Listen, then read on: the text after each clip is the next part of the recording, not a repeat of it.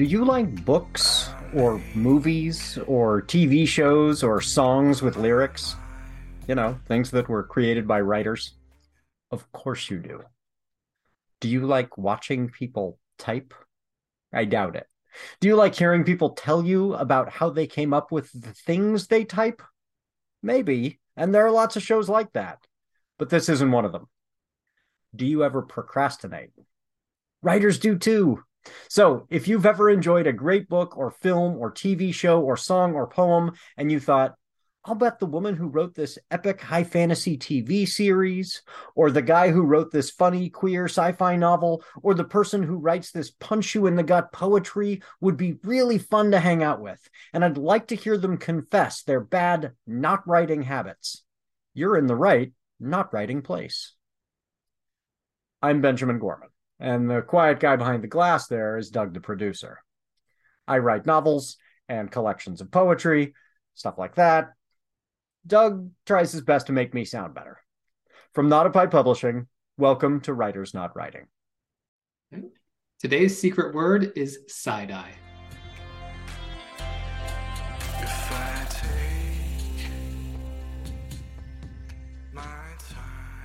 Welcome, everyone. Today's guest is Michael Roth. Michael's a children's book author and a puppy parent to two golden doodles named River and Willow. He draws inspiration from his own pets to create stories that are both entertaining and educational for children. His debut picture book, River's New Friend, a story about learning to appreciate challenging a challenging new sibling, comes out this summer. I mean, this is this is well timed. When is the actual drop for that? Yeah, so I'm doing pre-order in March of this upcoming month, and then uh, kind of wide release May, June, depending on when the books arrive from the printer. Oh, that is exciting! Yeah, yeah. that's that's wonderful. That's and this is this your first. This is your first uh, uh, uh picture book that'll be out in stores. Yeah, first one. Yeah, yeah oh, really exciting. That, that is huge. Yeah, that's so. Do you have any kind of launch party plans? Ooh, still working on it. Yeah, uh, you you should you deserve it. Like in this business, there are so few opportunities to celebrate, and it's like you know you you get the the proofs back from the printer, go out to dinner. Like you know you get the launch party, throw a huge shindig. Like you you deserve it. It's a big deal. Yeah, uh, I've been trying to brainstorm what the right party would be. I live in Pittsburgh, and we get weird kind of rainy weather seasons during the spring, and so I'm trying to figure out a good venue that would be weatherproof in either yes. case. So, well, what I found is, uh, then this was a discovery. Really, you know, after as a publisher throwing lots and lots of these in different kinds of venues, bars are the best because okay. yeah because the people come and they're like oh okay i want to congratulate you on you know your book and i want to get a copy and now i don't know what to do with myself because and so if the bar is amenable, then they're like, oh, this is great. You're not obligated to do anything but sit at a table and sign books. And the person goes, hey, I showed up and I congratulated you and I signed your book. And now I can go get a drink and I can sit down with somebody else and it's comfortable. So the, the best ones we've had so far, I mean, we've done libraries, you know, because it'll be like a YA book. And it's yeah, like, oh, you know, where, where's going to be a place that's appropriate for this? And yeah, you know, people are, do not want to show up and hang out at, at a, a, room in a library for a long period of time. So sure. yeah, go find a bar that would say, yes, we would love to have you a restaurant. We did one at a pizza place. That was a hit. So um, yeah, f- find find a place that where people have something to do other than just talk with you about your book. Cause you, you know, if you got 30, 40 people that uh, can end up being, uh, you know, what do I talk about with you? like, that makes sense. I'm trying to think of what the uh, children's equivalent of a bar would be. Yes. Well, I wonder, uh, are there bars in Pittsburgh that are um, that are those family friendly pubs that where they allow dogs? Oh, I, I, think there might be. If there's one of those, yeah. that might be a good fit. That'd be perfect. Yeah, yeah. I would definitely love to have the dogs be present. Right. So that'd, be, that'd be, be, a fun. Yeah, that'd be great. So, uh, as you know, regular viewers know, we're on YouTube and on a podcast, and so we always dress up for the sake of the YouTube viewers, and they can all see what we're wearing. But uh, the folks who are listening, we describe, we let them know about our costume. So, tell everybody about what costume you've chosen to wear today. Yeah, so I've had cartoon dogs on the mind lately, so I, am kind of leaning into that space. I'm dressed as Snoopy from Charlie Brown. Uh, it's kind of a bulky mascot costume. You can see it uh, with the you know, big pull on head, uh, kind of like you'd see in a Thanksgiving Day parade. And I've got the little Woodstock uh, puppet on my shoulder. So uh, yeah, kind of having fun with that. Not wanting to be left out. My dogs are dressed up too. If I move the camera here, we got River here in the corner. She's dressed up as Charlie Brown. Oh, that's awesome. And then yeah, uh, then we got Willow here dressed up as Lucy. And I like that you went with the dog, and they are both the the uh, child human characters. That's uh, that's very cool. I went I, I went in kind of a, a, direction that I think might confuse folks. So I, you know I've got this stovepipe hat on, and I shaved off my mustache and I trimmed my beard in just this way. And I think people will look at that and go, you know, I've got this old timey uh, black suit. I just grabbed a black suit out of the closet. And I think people will think, oh, he's dressed like Abraham Lincoln. But what folks, even the folks on YouTube can't see is I'm not wearing one uh, sock or or shoe because I'm actually going for a kind of a meta thing. So I'm I'm dressed as Daniel Day Lewis. So oh. I've got the uh, the the Lincoln and the uh, the the my left foot going on. So uh, that's uh, so yeah. You, you had you had such a glorious beard that it does seem weird to see you without it, it. and the mustache shaving off the mustache was a big sacrifice. I'm like mm, not sure i want to look like abraham lincoln for the next you know few weeks till that grows back out but uh, i do appreciate the, the commitment i appreciate yeah. the commitment to the bit though. Exactly. It's for the show. I'll, I'll, if, if, it's if it's all right with you i am going to take this big bulky head off. Uh, it'd be easier to do the interview without yes yes. It's a yeah i understand. It gets a little warm in there. I, I wore one last week in a duck costume and uh, it was it was it was a lot uh, you know, through through much of the show and distracting for the viewers. So uh, I, I understand. Of course, this you know stovepipe hat might also get a little distracting for people. Um, so this is a show about procrastination, what we do when we're not writing. So what has been a kind of pop culture distraction that's been keeping you from your work lately? Yeah, uh, my wife and I are really into the new uh, Legend of Vox Machina show. So it's on season two, and really been enjoying that. I, I have consumed it all myself. Yes, I yeah. really enjoyed that. I wasn't so. I, I am a huge fan of the Adventure Zone. Have you ever listened to the Adventure Zone podcast?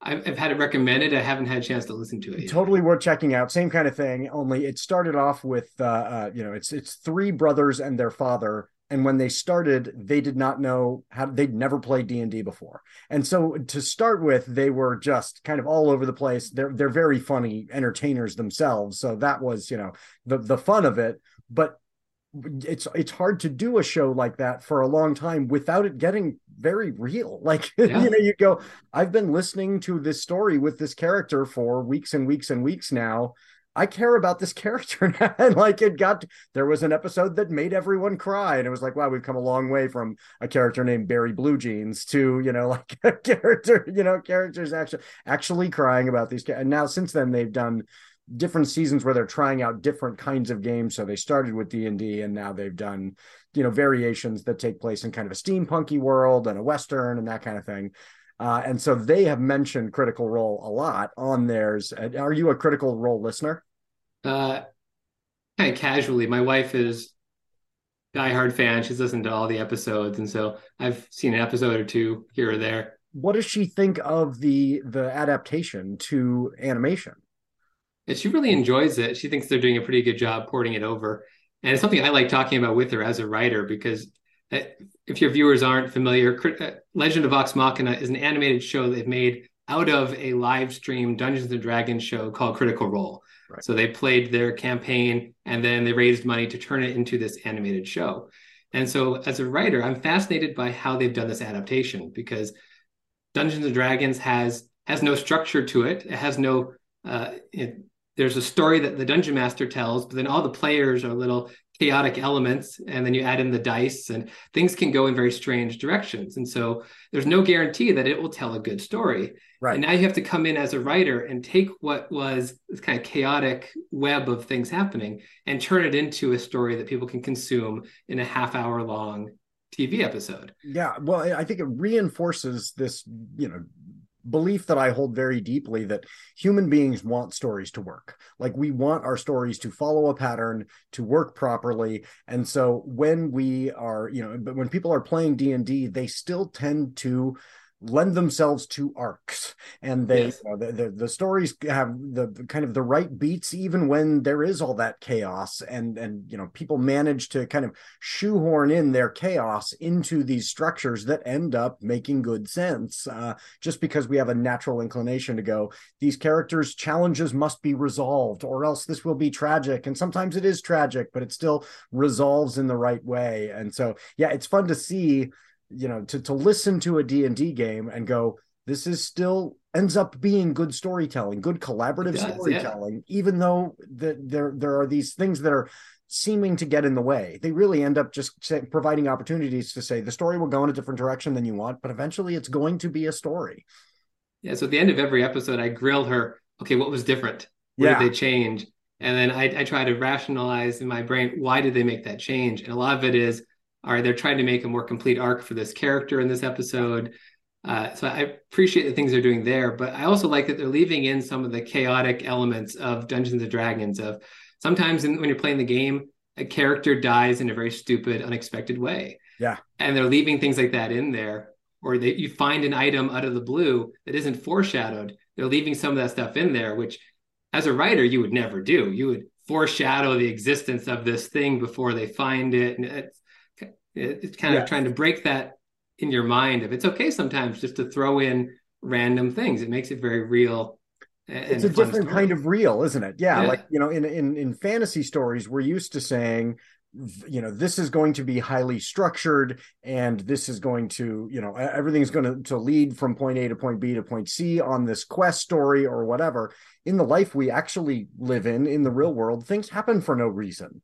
And you know terrible things happen unexpectedly. And so it, it's you know you're injecting that element of a reality into what is very clearly a, a wild fantasy you know and then four dragons show up in town like you know Right. it's, it's a fantasy setting uh, but it does yeah it does uh, you know give you this sense that and it, it affects the stakes. At any moment this weird thing could happen. So maybe we shouldn't get into this fight because if we do one of us could die right now you know like uh so i i that's one of the things i appreciate about d&d is it's I, I I, don't think I could ever be a DM. It would just be so. Have you DM right? Have I do not. You I don't have a DM. I have a friend who really likes to DM, and I'm happy to let let him do the job. Yep, because I think I would be too controlling. I would be going, no, I really need your characters to do the following thing so I can get to the next place in the story. you know, you're driving me crazy because you're all acting like actual autonomous beings. you know, like uh so yeah, DMing is a ton of work. Uh, but it's also, I mean, it can be really fun, but you've got to have somebody who's willing to say, I'm willing to, you know, give you this flexibility and not force you back to a path that I had, you know, preconceived. Uh, and that that I'm I, I'm a writer. I would just be like, no, you must act out my tale, which is not good role playing for anybody. We've got Doug, the producer. He's brilliant. He'll go through and edit that out in such a way that no one will even notice. Uh, Thanks, Doug. so yeah, please, Doug, don't forget that. Thank you, Doug. Uh, so, uh, in addition to uh, writing, what about or, or, uh, entertainment? Uh, what about the news? What has grabbed your attention this last, you know, recently that has taken you away from your writing? Yes, I'm a big uh, sports fan, big fan of the uh, NFL team, the Denver Broncos, and they've been in the middle of a very uh, chaotic and dramatic coaching search. They had fired their previous head coach, and they've been trying to find a new one. And I've never seen anything quite like how this search uh, came about. There were uh, secret meetings, secret candidates. There were different rumors every day, and so been trying to follow that drama and figure out what was what was going on. Uh, and then in the end, they ended up trading for a coach that was under contract with another team, which is a fascinating thing to me. That you can trade not only for players, I didn't you can even know trade that for was staff. possible. you can trade for the staff of another team and bring them onto your team. So When they trade, because I don't even, I'm a big NBA fan. I don't think that's ever happened in the NBA. When they trade, is there this, are there the same kind of like they take on the contract and they're, or do they need to exchange roughly the same amount in contracts for that person?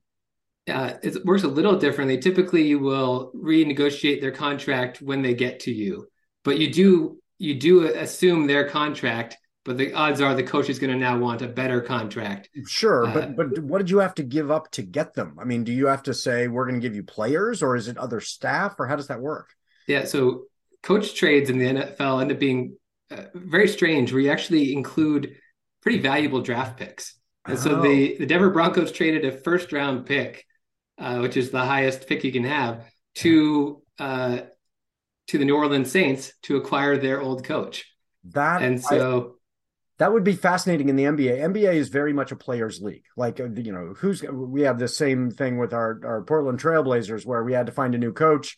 Uh, the, the last coach was a very good coach, but he was consistently getting us to kind of the middle. And yeah. it was this sense of, okay, if we're going to, you know, move from somebody who's taking people who you didn't think could get to the middle, getting us to the middle, great. Now who's going to be the person who can get us to a championship kind of a, a thing? And it was who does, do, you know, does the star player like out there? And so that it ended up being kind of rough because there there was some stuff that blew up in the news about our coaches you know uh, some some issues in his past and then the player is going well when i you know was lobbying for this person i didn't know that but i still think he's right. a really good guy and he would do really well for us and so it was it was uh it was kind of wild but the co- you know but the players almost choose you know th- th- or have a lot of influence over but then the way that they uh, move on is they just fire them and they continue to pay them. You know, it's like, oh, you've yeah. got a five year contract. You're two years in. The players have decided they don't like you. You you go sit on a beach for a, a year uh, and you collect your pay for the next three years, and then you go work somewhere else. So once once you're at that elite level, you know they're they're, they're doing just fine for themselves. but uh, but I've never heard of a trade. It's, it's certainly not involving picks or players. Like that would you know that would really complicate uh, uh, the the draft system, which oh, yeah. the media and diehard fans sickos love. Like you know, keeping track of okay, but it's a third round protect. You know, it's a first round protected pick. Right. Like you know, so that that maybe that's something the NBA should look into. How do we start swapping coaches around? Uh, that would be that would be a lot of fun. You know, I think sometimes as as sports fans, we like to think, oh, this isn't Real Housewives of Beverly Hills. We're watching something you know, cool, but we're, we're just watching a reality TV show too. Totally is. We're following the totally. drama. There's all the infighting. There's all the rumors. There's the gossip, and and we eat it up. It's it's soap operas for stat heads. Like it it's is. oh okay, it here's a soap opera and it's connected to numbers. Like you know, like yeah, absolutely. So what about hobbies? When you're not working on uh, you know, your actual work, what hobby keeps pulling you away? Yeah, so probably won't come as a surprise but I play Dungeons and Dragons uh, as a hobby. Um, kind of started right before the pandemic, and then when the pandemic hit, it kind of supercharged our games. Where now we were needing a social outlet, we were needing a way to talk to our friends and do something fun when we couldn't because of lockdown. So suddenly we went from having never played to being in three different campaigns, and it, it kind of became a, a, pretty big part of our uh, social life, a big part of uh, a general hobby life. And even after COVID is, you know, changed and has uh, kind of wound to a different new normal, we've still kept playing in uh, in these games. And I think what we've found as a group um, is that it's a good escape from stressful life. A lot of the players in our game have pretty stressful day jobs, so it's nice to have this outlet where you can get together with friends, play a fun, silly game, and uh, escape from the real world for a bit and if you've got the right group of friends, it makes all the difference. Like I have played, I have never played a long campaign. Every time I've tried to get into a game, I'm like, oh, okay, this one, you know, so I've, I've been invited. We're going to do this one, and then finding the right group who's got the the quantity of humor that yeah. you want. You know, some people want a really serious game, and that is not my style. Like, I want to be able to joke around, and I'm like, oh, I'm in this room, and these folks do not want quips. they do not, you know. Or, you know, I, my son and I went and played one one time with somebody, and you know, this was when my son was he's 18 now, but he was much younger, and his character was really genuinely funny. Like, I was like, oh, yeah. this is really great and the folks were like that's not realistic i was like Re- realistic to done you know like we're in a fantasy world you know uh, but they, they, were worried that he would essentially break the game stats wise yeah. like you know and uh, and so that's yeah it's it, finding the right if once you've got the right crew hold on to them because that, that makes all the difference i've been i've been very blessed in that regard in that i play with my wife uh, the dungeon master is my best friend another one of the players is my wife's best friend another player is the dungeon master's brother and so and you know another friend of ours. So the chemistry comes really easy to us because yeah. we were all such good friends in real life, and that's not always given. It's not all the time that your friends share your interests and want to do something like this that's this time intensive. Uh, and so very lucky to have had that work out that and spend time with people I love. Oh yeah, and, and doing it during the lockdown, that's brilliant. Like that's the that's the way to to, to have survived that. Do you find that it's fun when you I mean, are you seeing your friends play very much against type in terms of their characters where you're saying I know you and this character is very much not you?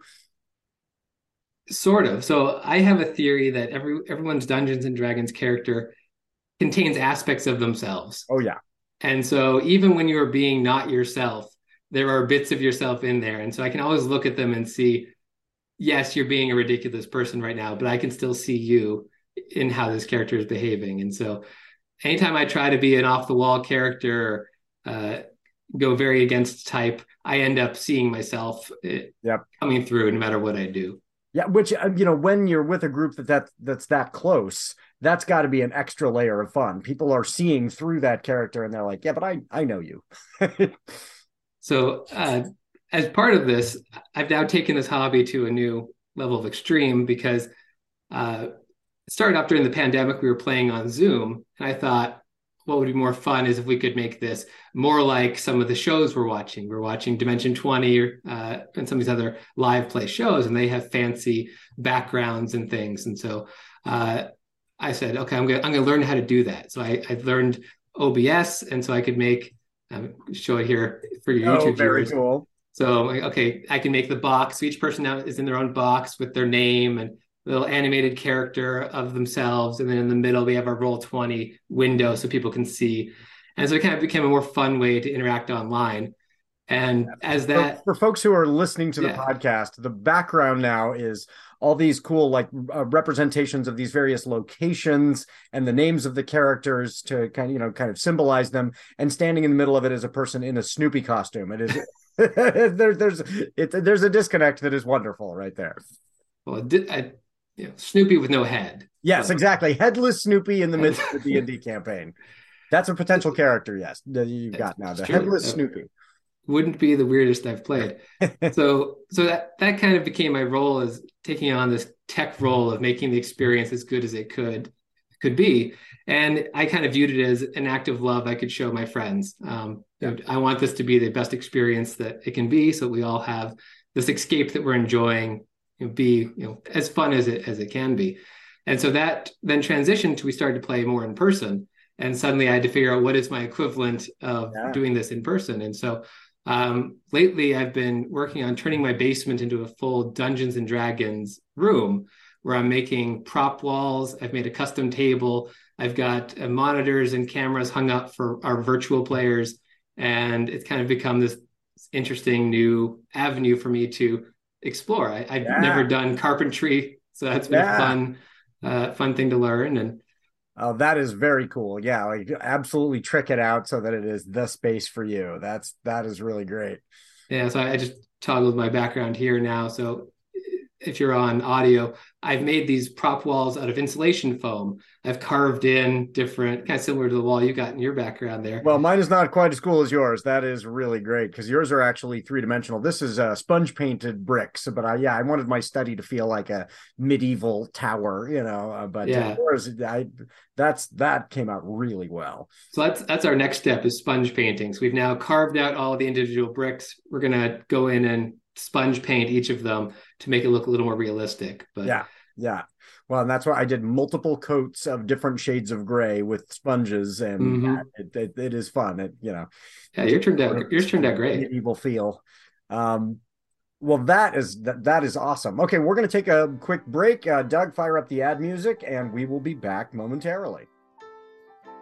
This week's ad is for ads, more specifically, advertisers.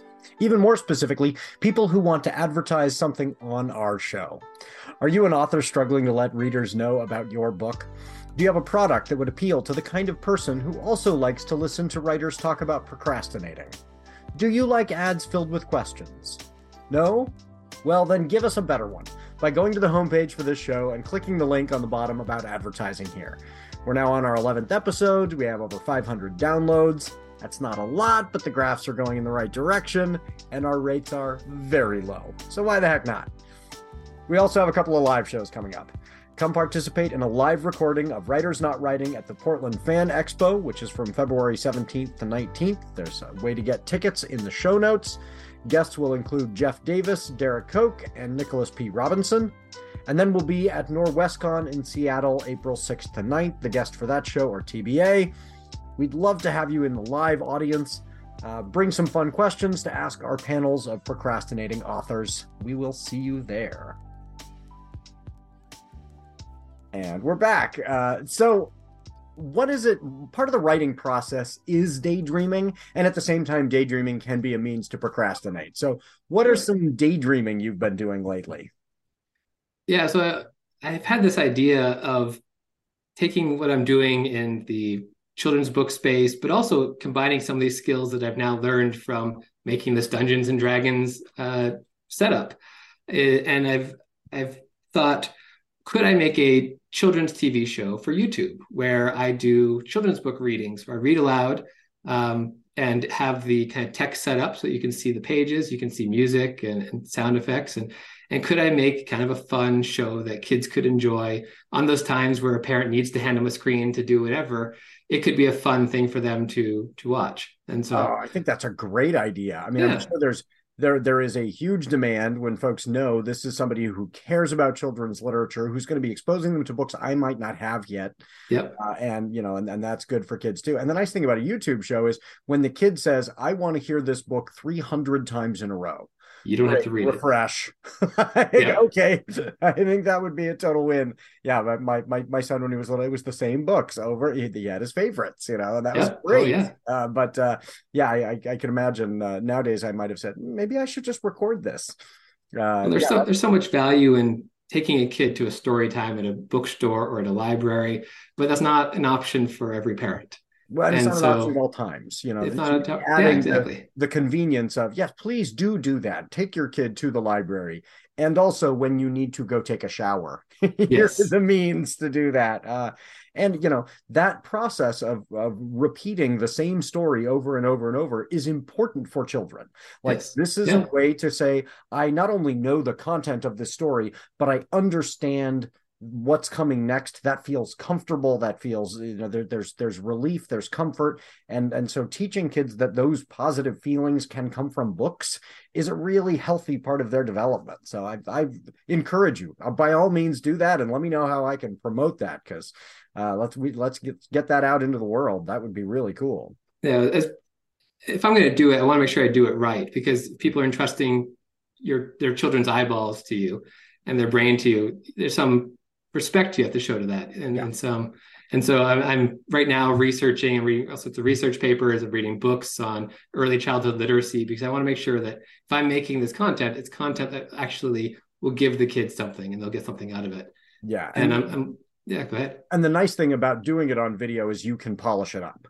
So you exactly. can say, oh, this moment didn't work well. This might be jarring for a child. This is, you know, how can I smooth that out and put in these transitions and that kind of thing and really give them a nice polished product? Because I think you're right, taking that very seriously. You know, if, if somebody, even if they are saying, I need somebody to take care of my kid for five minutes while I mm-hmm. go make some dinner, they're entrusting their child to you for five yeah. minutes. And so good for you for taking that seriously.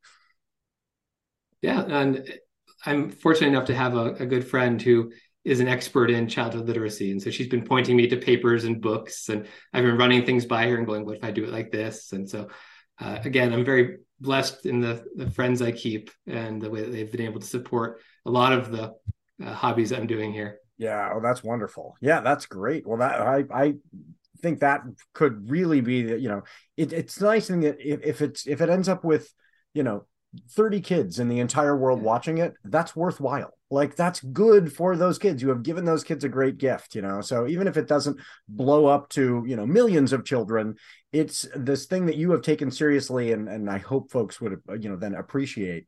This is some kid is going to look back and you know many years later and go there were these great videos i used to watch on youtube uh, where somebody actually was introducing me to a love of literature so i, I think that's that's cool i'm sure this is something you, can identify with if I'm going to do something, I don't necessarily care about the reach of it.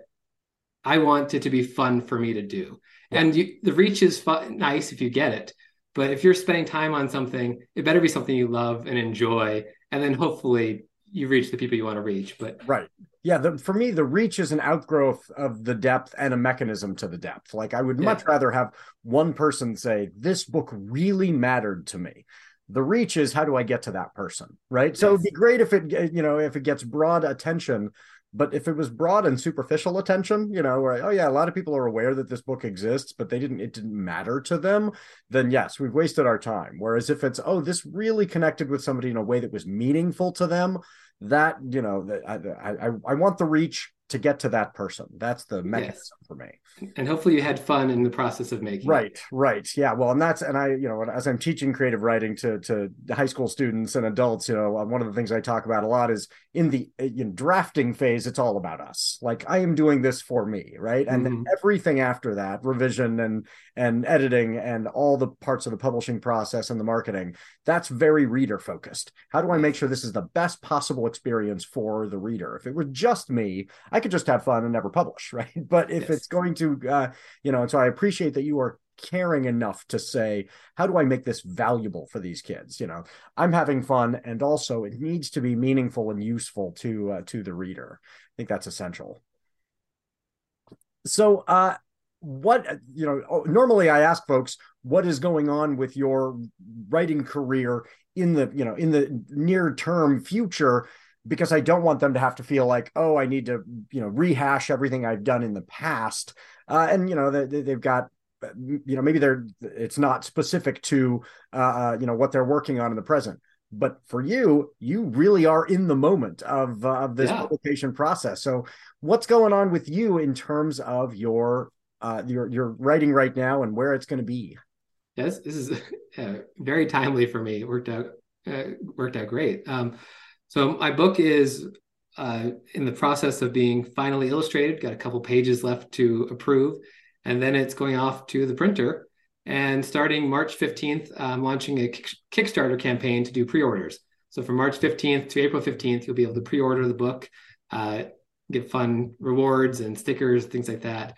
Um, and then the books will be delivered May or June once you know, they finally come back from the printer. And so uh, gearing up towards that process has been exciting, but a lot of yeah. a lot of work. But it's it is a lot of work, but it is exciting. Like you're it is. You know, it's all coming together. There's this real feeling that the pieces are coming together. There's so many parts of the project, and now you know as those last few illustrations are coming in and the interior is getting finalized and going off to the printer. It's like, oh, it you know this is real. This is yeah.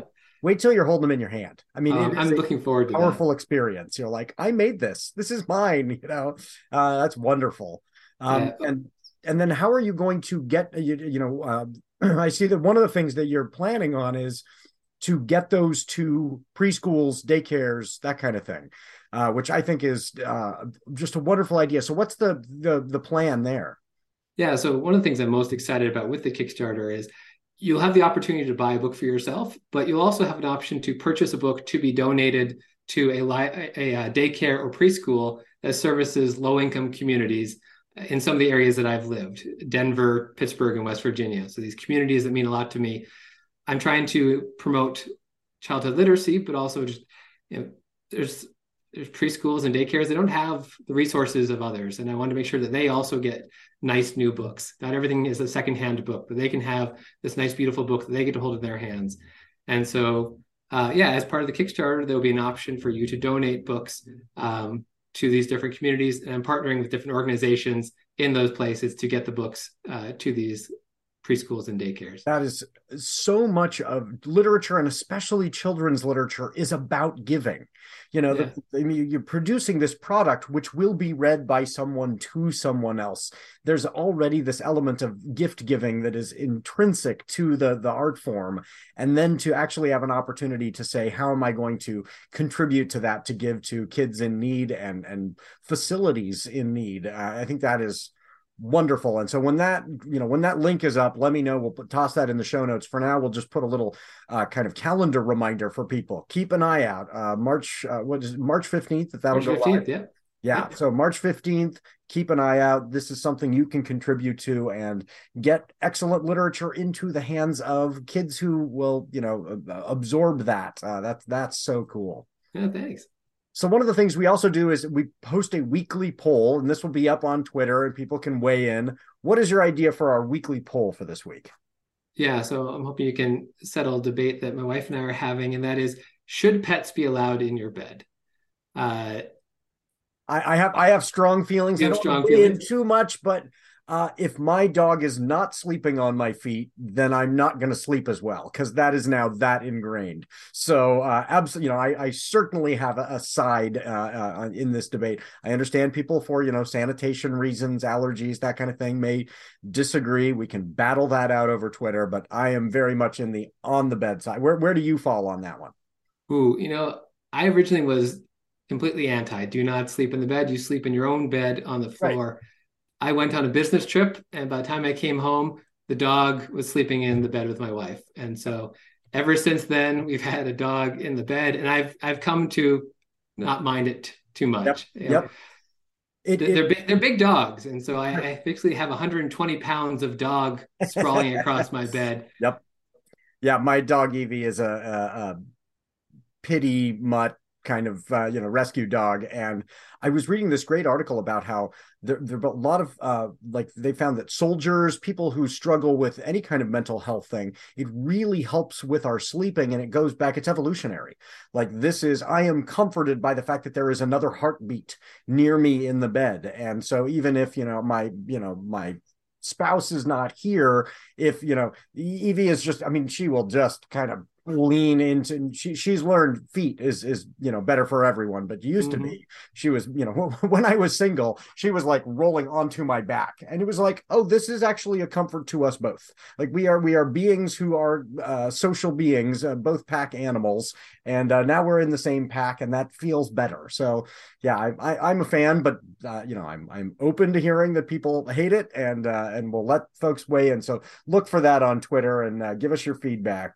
Book dogs on the bed what do you think and then and then you know pets more broadly like yeah just try and keep the cat out of the bed oh, yeah. cat, cats do not I am I'm of the opinion that cats actually speak French.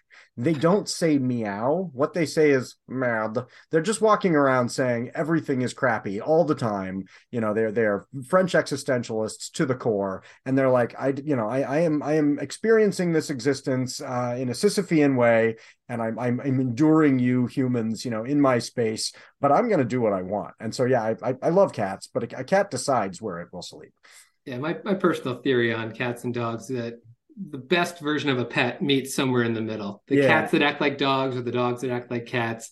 That, that to me is the sweet spot. If you get yes. too much of a cat or too much of a dog, to me, I'm out. I like yes. where they are in the uh, middle although I admire a cat's disdain, you know, yes. like the, the way that they're just like, mm, you know, a cat can give side eye like a human being where they just kind of go, really? it's like, wow, I feel very judged by this animal right now. Whereas, you know, Absolutely. my dog cannot be disdainful. She's just like, no, no matter what is happening, I do love you. you know, and you're like, really? Is this is you know because this this is not the best look for me right now and you're still looking at me admiringly. I, my dog's name is evie which is an acronym for uh, external validation. You know i walk in the door and she's happy to see me and i'm like that's why i got a dog. Somebody is glad that i exist. Uh, she she's she's the best. You say that about dogs giving side eye but my children's book story is based on my older dog river not being a fan of when the younger dog willow was brought home and boy, did she give some side eye to the. Oh, puppy. really? There and was some so, strong judgment. You have invaded my space. And absolutely. Yeah. So the picture book has some illustrations of that, but those are based on real pictures. Yeah. So it, it, they can give not not give side eye to us. They're loving, uh, right? You know, masters. The, the, food givers, yeah, yes, they, the food givers. But to one another, absolutely, they can give some power, powerful side eye. some powerful judgment, yes.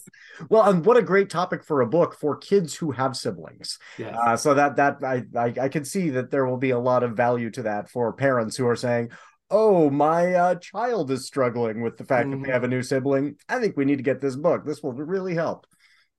As I wrote it, it, I didn't realize how much it was reflecting my own experience as an older sibling. Yes. And it's kind of one of those fascinating art moments where you sit back and go, oh, this is actually a story about me. It's uh-huh. about my dogs, but somehow it's turned into a story about oh. me. I, I have absolutely experienced that where, you know, I, I'll have some insight, not always a comfortable one, during my own writing process where I'm like, oh, I just told on myself there a little bit. yes, that absolutely happens. Uh, so, uh, what of in terms of now that we're you know ta- speaking of literature, what yeah. books are taking you away from your writing right now? Yeah, so I just received as part of Kickstarter I backed these two beautiful anthologies. I'll hold up to the camera for YouTube: "The World of Juno" and uh, "Farther Reefs." So this was a friend of ours, um, Dan Evenson, and uh, a bunch of writers that I know are in these anthologies, and so I've been really excited to get them and support my friends who are very talented yeah. writers. And so, are they like thematic, where they, uh, you know, or, or the, the are the anthologies all different kinds of stories, or do they have to do with reefs? Is there some something tying them together? Yeah, so it's it's or Juno. Fascinating. It was a fascinating exercise where the creators of it invented an entire world and then invented writers to come in and write in this world. How and so they kind of set the general framework, and then you got to come in and tell all the stories in this made up fantasy world. Yeah. And and then based on how the stories turned out, they put them in order of we think this one would come first, and then yeah. built it out. So I, I loved it as a thought experiment. It's an exercise of create a world and then other people play in your sandbox yeah i've i've uh, been involved in anthologies that have different kind of thematic structures and uh, one of the ones that our publishing company published was kind of like a, a matryoshka doll where it was all the stories were you know this story is within this story is within this story is oh, within wow. this story so that one was really tricky to edit but it came out really well how did that are you talking like if there's a book inside the world that is the story, or is the no, story so playing out? All different inside? genres. So that one was really fun. So it, it was a way to kind of explore a, a, thesis of mine that all stories, you know, follow this roughly the same structure. And so my theory was if I put this all call out to authors and said, I want you to write a story where two thirds of the way through the story, a character turns to another and says, This reminds me of the story when, and then you know somehow whatever story is inside of yours will become you know a conversation piece and the story your story will resolve only the trick is you don't know what story will be inside of yours and the the theory being it doesn't matter because yeah. no matter what the story inside will still be able to be an illustration for your characters of some point that they are making within the larger story so I put this all call out there, which is a challenging one because it's easier for writers to say, oh, I've got, you know, 30, 40 stories that I'm working on. And I was basically saying, you have to write one that will only work in this anthology and, and take a fly on that. And so I'm very grateful to all the folks who tried their hands at it. And, you know, we couldn't accept them all, which was kind of heartbreaking because it was like this person wrote this story and it just does not fit. Uh, but the ones that did are all different genres. So you'll have a character in a science fiction story tell a fantasy story and within that somebody tells a crime story and within that somebody tells a you know a mystery and but they all then climb back out of yeah. that with their endings and it it genuinely works. You can read the whole thing straight through and it goes oh this it does seem to illustrate a point that this character's making you know and so it it worked that one worked out really well but it's really weird. So do you, uh, do you gave them the structure ahead of time? This is what uh, basically, what I shared with you is all I told them. So two thirds of the way through, a character is inter, you know, introduces the fact that they are now going to tell a story to make a point. Only you don't know what that story is, and then at the end of your, you know, the rest of your story is the consequences of that story being told that you don't know.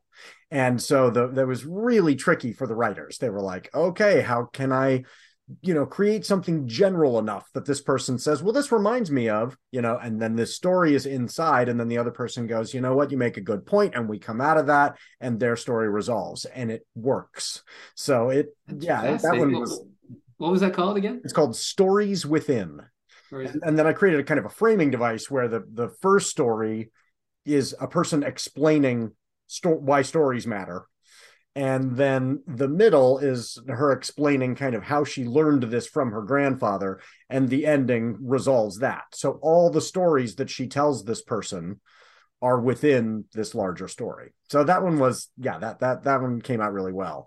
Uh, but uh, yeah, I, I, I like the idea, but the, I, I, can imagine the same challenge of saying to people, you have to write a story in this universe, this is not something you're then going to be able to sell to other magazines. This is not, you know, you're this is a one-off. You're taking a risk writing in this universe. So good for all those folks who took on that challenge and said, "Yeah, I'm going to risk it. I'm going to, you know, write a story that only will work if it gets in this anthology." Um, so, I, and I and I wonder if it will translate in the writing, where you'll go, "These people were really committed to this project." Like, I know. think so. And as my understanding, again, I haven't had a chance to read it yet. About oh, yeah, to. This is to read pile. This is yeah. not stuff we've read yet. Yeah, is that they have a wide timeline of this world and a, a large map and so things are happening in different spaces and so they have to deal with hopefully things don't have a timeline ripple where the story here messes up someone else's yeah. story in that timeline and so the editors i think had to do some work there to be like can you mention this a little bit or can you say how this would have transitioned into this or and, that finessing yeah and we did a little of that too with the stories within where after everybody had written their stories and i'd chosen a rough order then shared it with everybody and said, okay, do you want to tweak your story at all to make that transition smoother? And and you know, and people very much engaged in that and gave each other feedback. You know, I think it would be helpful for my story that's two stories later if you would foreshadow it in this way in this earlier one. So if somebody's reading it all the way through you know multiple stories in advance there'll be some little hint about something that's going to happen in another story later. Uh, and that's because you know on on it, behind the curtain we could uh, you know play with that and make that all work. So it came together really well. Yeah, i'll have to check that out. That sounds fascinating. Well, my one of mine in my to read pile is I've got uh, this is the second in a series. Uh, this is Warlock Holmes by Ooh. G.S. Uh, Denning, and I met him at a at Norwescon last year, and he is like the nicest guy, very funny. And this is the idea of uh, you know it's in the title. What if Sherlock Holmes were a warlock? And so this one is the Hellhound of the Baskervilles. The first in the series is uh, a study in brimstone. Uh, and it's it's you know Sherlock Holmes as kind of fantasy comedy. And as soon as that was kind of pitched to me, I was like, "Yep, that is in my wheelhouse. I will have to check those out." So, haven't read them yet. I'm I'm embarrassed to admit my my to read pile is so you know dangerously high. Uh, so, but I will get to it, and uh, I encourage everybody else to read it before I do. Is that a full series? You said there's yeah, yes. Uh, this is the second. I don't know how many are there. Uh, I'm not sure how many are in the series at this point. Uh, but yeah, Warlock Holmes. Uh, yeah, Sir Henry Baskerville, Mrs. Hudson. Yeah, so it's you know it's all this the the characters, but turned into yeah. uh, kind of paranormal uh, fantasy characters. So I'm so curious what Watson is going to be. Yes, yes. What is his? You know, and I don't even know yet, but uh, yeah, check that one out. Warlock Holmes. Uh, so where can folks find you? Uh, so you can find me on my website, which is rothwrites.com.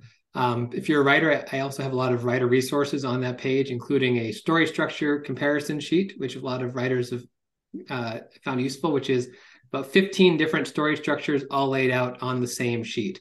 And so it's a very helpful reference for yeah. if you're doing Save the Cat or uh, you know, Hero's Journey, whatever the, the story is you're doing. Uh, it's all on one reference. So uh, you can find me there. Um, you can also find me on uh, TikTok and Instagram at River Willow Storytime with underscores in between the words. And that's where I post all sorts of silly videos of me and my dogs.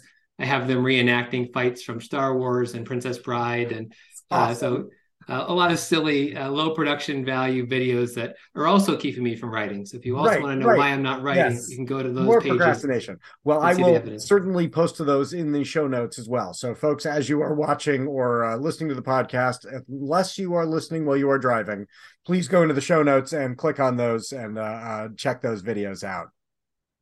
Uh, okay, so before we get to our send off, some people I have to thank. I want to thank the artist Max Oakland, who reached out and provided one of his songs for our intro. I prefer the dusk. Let Max know you like it by and following him on Twitter uh, at Max Oakland. Uh, thanks to Halizna CCO for their song Kids for the ad break. Uh, if you're in a band and you want to contribute a song uh, for the show, love to highlight more listeners' work, uh, just in the same way Max did. So shoot me off an email. Thanks, as always, to Doug, the producer, for making the show sound good and for taking the blame when it doesn't. And I cannot forget to mention that this show, Writers Not Writing, is a production of Not a Pipe Publishing. So please go to notapipepublishing.com, check out the amazing books written by writers who didn't procrastinate too much. If you like this show, rate and review it wherever you found it. Uh, please check out Michael's books, rate and review that or book that's coming out soon. Uh, and uh, once that's out, rate and review it as well. Giving that fifth star and telling Michael that you know his book made a difference for you will absolutely make his day. So please rate and review. It's a big deal to authors. It really helps us out. Um, and of course, rate and review the show too. That will help us spread the word about Michael before the book drops. Um, so, uh, what is our? I, I've always talked too much. So, what should our send off be? Yeah, uh, this is a reminder to check in on that friend or family member who's been having a rough time and going through some hardship. Remind them that you love them and that you're there for them. Uh, let's take care of one another.